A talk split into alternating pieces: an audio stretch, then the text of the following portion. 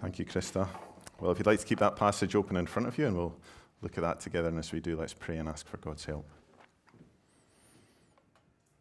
Our Father, we thank you for your word, and we thank you for the time that we can spend in it now. Lord God, you know each of our hearts as we gather here together this morning, and uh, you know what we need to hear. And we praise and thank you that by your Spirit you speak into our hearts, and so we pray uh, that you would do that now, that you would open our eyes to, to see you, that, that um, our hearts would be ready to receive your word today. And we pray these things in the precious name of Jesus. Amen.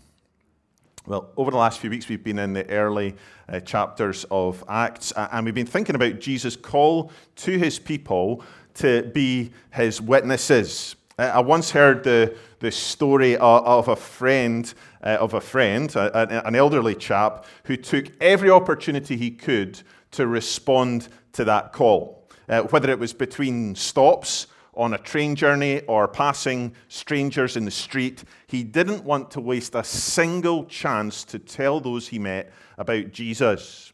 He even requested to have his hip replacement done under local anesthetic because he didn't want to waste the opportunity of three hours of a captive audience. Now, if you're anything like me, then you might be more inclined to opt for a general anesthetic should uh, you ever find yourself in that situation. And maybe the idea of sharing your faith at all is enough to bring you out in a cold sweat. Perhaps because you're concerned about how people might respond, or maybe because you're not uh, very sure what you would say. Well, as we've been studying these opening chapters in Acts, we've seen that wonderfully we are not expected to go it alone. The task that Jesus has called his church to is one that he has equipped them for. Over the last two weeks, we've seen that Jesus' call to his church to be his witnesses is preceded by a promise that they will receive power to answer that call the power of the Holy Spirit. In chapter 1, verse 8, Jesus tells his followers, But you will receive power when the Holy Spirit has come upon you, and you will be my witnesses in Jerusalem and in all Judea and Samaria and to the end of the earth. Now, last week we saw that promise of power begin to be fulfilled on the day of Pentecost when the church was empowered by the Holy Spirit to witness in the languages of those who were gathered in Jerusalem that day. And that same power is at work through his people today as we share our faith. But even if we know that we're not alone, we might still be filled with trepidation because perhaps we just don't know where to start. We're not really sure what to say.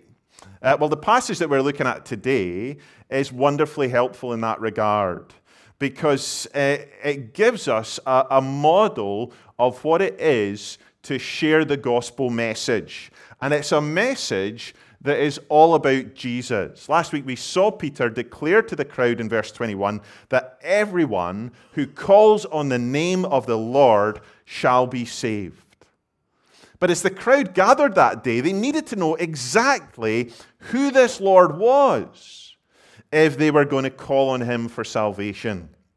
And it's at that point that Peter introduces them to Jesus. And in his presentation, he highlights five key truths about Jesus that form the basis of the spirit empowered message that we've been given to share. And I just want us to take a little bit of time to look at those five truths so we know what we are to say when we share the good news of Jesus. And if you're not a Christian, then this is a great opportunity to hear what the Christian message is about. And the first of those truths is that Jesus really existed. If you look with me at verse 22, Peter declares, Men of Israel, hear these words Jesus of Nazareth. Now, Peter begins by pointing to Jesus' hometown. And that is not a bit of insignificant detail. By mentioning where Jesus was from, Peter was grounding him in reality. He was speaking about a man who would have been known, whose existence could have been authenticated. Those in the crowd could have spoken to people from Nazareth who would have been able to say, Yeah, he grew up round the corner. He, he was Joseph and Mary's son. Peter begins by affirming Jesus as a historical figure, a person who really existed, whose existence could be verified. When we share our faith, we are not sharing some abstract, take it or leave it spirituality. We are talking about a real person who really existed and who had more impact on our planet than any other figure in human history. And that's because of the second truth that Peter declares. Not only is Jesus historical, he's anything but ordinary. He is divine. He goes on, verse 22 Men of Israel, hear these words Jesus of Nazareth, a man attested to you by God with mighty works and wonders and signs that God did through him in your midst, as you yourselves know. So Peter declares that Jesus was the one who was attested by God, one who was declared to be true. And his authenticity was seen through his mighty works, through his miracles. The accounts of Jesus' life are littered with examples of the different miracles that Jesus performed healing people, uh, walking on water, raising people from the dead. And, and Peter describes Jesus' miracles as signs. They were signposts that pointed to Jesus' true identity as the Son of God. The claim that the Bible makes is that Jesus was no ordinary man. He was God the Son who came into this world and took on human flesh. And his miracles pointed to that reality. And notice his miracles were indisputable. Peter was able to appeal to the fact that the, that the crowd knew about them. What Jesus had done was common knowledge. At the very heart of the Christian message is the belief that God has come into this world, that God has revealed himself in Jesus Christ. He has shown us how to know him, how we are to relate to him. And that completely changes the playing field for every belief and worldview out there. If Jesus is God, then he is not one take it or leave it option among many. He is the only one who can offer salvation. He's the only one who can give us meaning to our lives at the deepest level. Peter speaks in verse 21 about the salvation that he gives, but how does he do that? Well, it's the third thing that Peter highlights here. Jesus is historical, he's divine, and he came to save. And he did that by dying and rising to life again. Verse 23 This Jesus, delivered up according to the definite plan and foreknowledge of God, you crucified and killed by the hands of lawless men. God raised him up, loosing the pangs of death, because it was not possible for him to be held by it. According to Peter, Jesus came to die. Now, some claim that his death was a tragic mistake a failure to recognize the goodness and kindness of this great man. For others, Jesus' death is seen as a great moral example, the ultimate demonstration of loving self sacrifice. But Peter is clear that Jesus' death was no accident or, or some demonstration of something. No, he died for a purpose. His death was all part of God's plan to save anyone who calls to him. As Peter recounts the death of Jesus, notice that he explains that Jesus died, verse 23, according to the definite plan and foreknowledge of God. Jesus' death was part of God's eternal plan of salvation, it was part of God's purpose. But at the same time, that in no way negated the responsibility of those who crucified him. Peter describes them as lawless, as wicked men. Throughout the Bible, we see those two truths so often side by side, even in the same verse. That God is in control, and at the same time, human beings are responsible for their actions.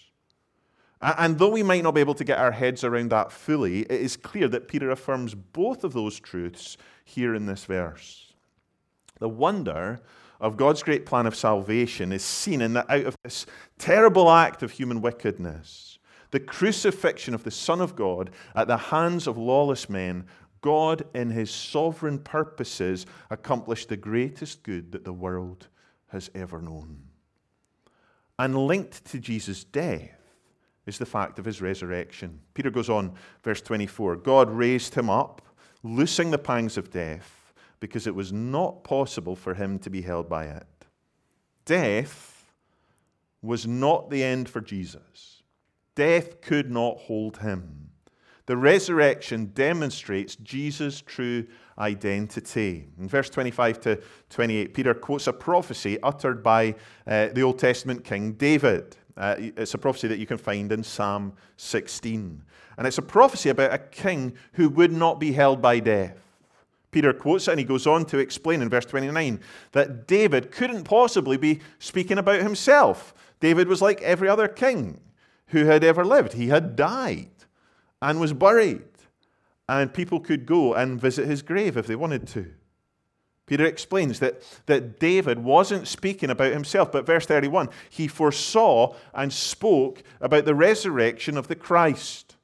David foresaw a day when one of his descendants would beat death and would be enthroned as the Christ, God's chosen eternal king.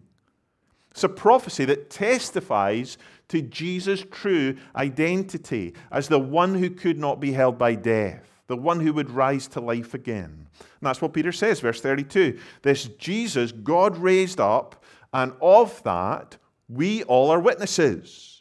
All Jesus followers who were gathered there on the day of Pentecost, who had received the gift of the Holy Spirit, they could testify to Jesus' resurrection because they were witnesses to it. They'd seen him. They'd touched him, they'd spoken with him, and they'd even eaten with him. Jesus had beaten death. He was a living, breathing, physical person. Here were eyewitnesses to Jesus' resurrection standing before the crowd at that very moment. The Christian faith is not just wishful thinking. When we share the gospel, we are sharing a message that stands up to scrutiny. It's a message that we can have confidence in. It is based on the eyewitness accounts of Jesus' resurrection, people who were present that day who could testify to the truth. And many of those eyewitnesses, they died for their faith rather than deny what they had seen with their own eyes. Peter himself was executed for his commitment to the very truths that he proclaimed that day. The truth of the resurrection testified to the fact that Jesus was the promised king that the Jews had been waiting for. The one who would rule over God's people forever as God's exalted king. And that's the fourth truth that we learn about Jesus in Peter's proclamation. Peter says that as God's exalted king, verse 33, Jesus would pour out his spirit on his people. And here was that promise being fulfilled before their very eyes. The gift of the Spirit was proof that Jesus was the Christ. He was the promised King. The gospel message is that Jesus really lived. He really was God. He really did die and rise again. And the risen and ascended Jesus, he really comes to live inside his people by his Holy Spirit until one day he will return to judge. And that's the fifth thing that we see here in this passage. In verse 34 to 35, Peter quotes another prophecy of David and it comes from Psalm 110. It's a prophecy that speaks of the judgment that this returning king will carry out as he sits at the, the right hand of God as the one who's been given all authority to rule and to judge. He will make his enemies his footstool. It's a picture of the judgment that all who have rejected him will one day face. Something that we have seen again and again in these early chapters of Acts are references to the judgment that Jesus will carry out when he returns. It's what makes sharing the, the message that we've been given so urgent. So that people can call on the name of the Lord and be saved before it's too late. And in the climax of his sermon, it's what Peter urges his listeners to do by showing them their true condition in God's sight. He declares, verse 36 Let all the house of Israel therefore know for certain that God has made him both Lord and Christ, this Jesus whom you crucified.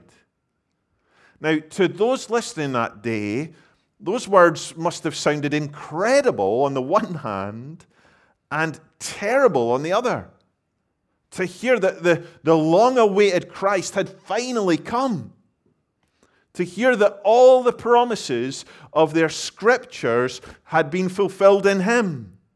The one who was both Lord and Christ, the ruler and king. Finally, it had all become clear. And then the realization that they were culpable in his death the one that they had been waiting for all these years, the one who they knew would return to judge his enemies.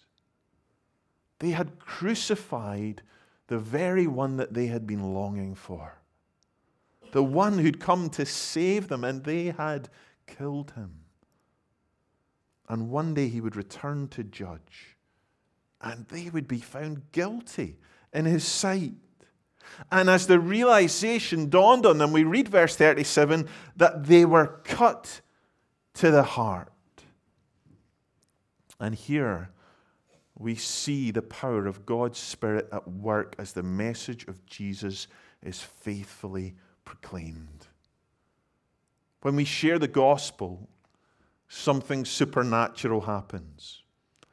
God's Spirit convicts, it brings people to a realization of their sin and of their need for Jesus. And that's exactly what happened with the crowd that day. Luke tells us, verse 38, that they cried out to Peter, What shall we do? And Peter answers them, Repent and be baptized, every one of you, in the name of Jesus Christ, for the forgiveness of your sins, and you will receive the gift of the Holy Spirit.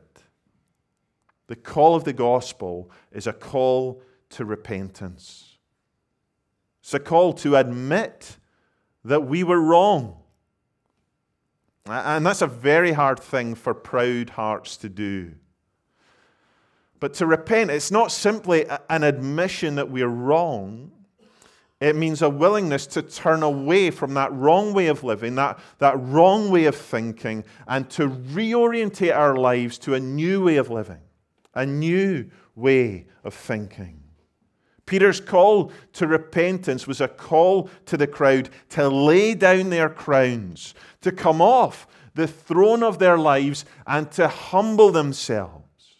It was a call to repentance that meant placing Jesus Christ the promised king on the throne of their hearts, turning from their sinful rebellion, submitting to his lordship, trusting in him, living as he desired, identifying with his people through baptism.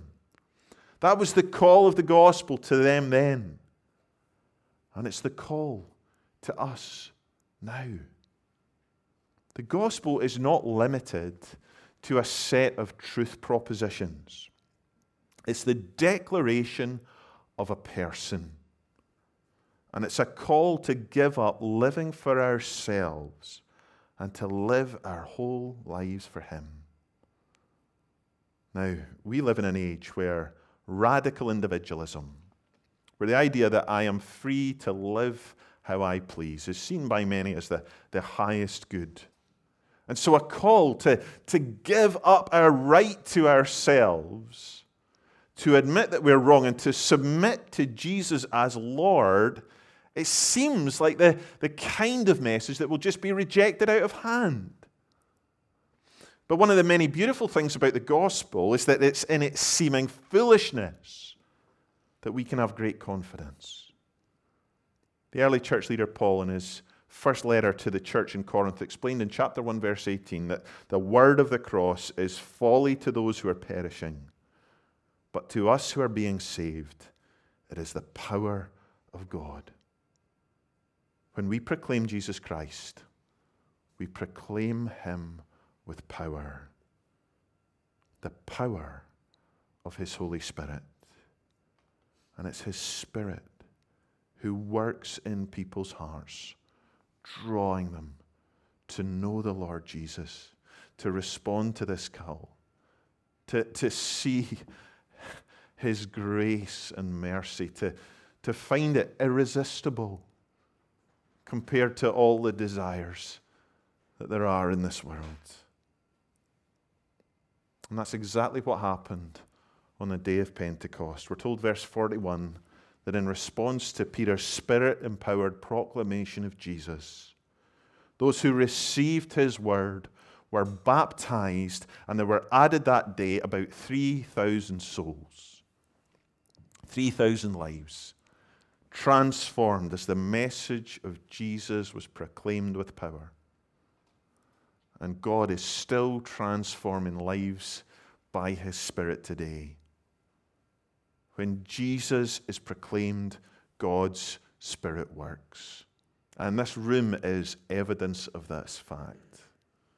Small gathering of people here, spread, come from all over the world, representing a tiny fraction of the more than 2 billion people on our planet today who call Jesus Lord. 2,000 years have come and gone since those events in Jerusalem, and God's church is still growing across the globe as more and more people respond to the invitation to call on the name of the Lord so that they can be saved. Let's pray together. Our Heavenly Father, we thank you that you have given us your Holy Spirit, that your word is true, and that your Spirit reveals that truth to our hearts. Lord, we pray that you would give us great confidence in the gospel, great confidence that Jesus really did live. He really was God. He really did die and rise again. He really does give his spirit, and he will return to judge. Lord, we thank you that as we share that message, you change lives. We pray that not only would we see our lives changed, but we would see the lives of, of those around us transformed by this glorious message. We thank you for the evidence of it in this room. We thank you for the, the stories that are here today of, of people's lives who have been radically changed by this glorious news. We pray that we would see more and more of this in our midst and more and more of this in our church family. That you would shape us and renew us by your Spirit. And as we come to this table now to take bread and wine, we pray that you would refresh our hearts as we are reminded of your grace and mercy in Christ. And we pray these things in the precious name of Jesus. Amen.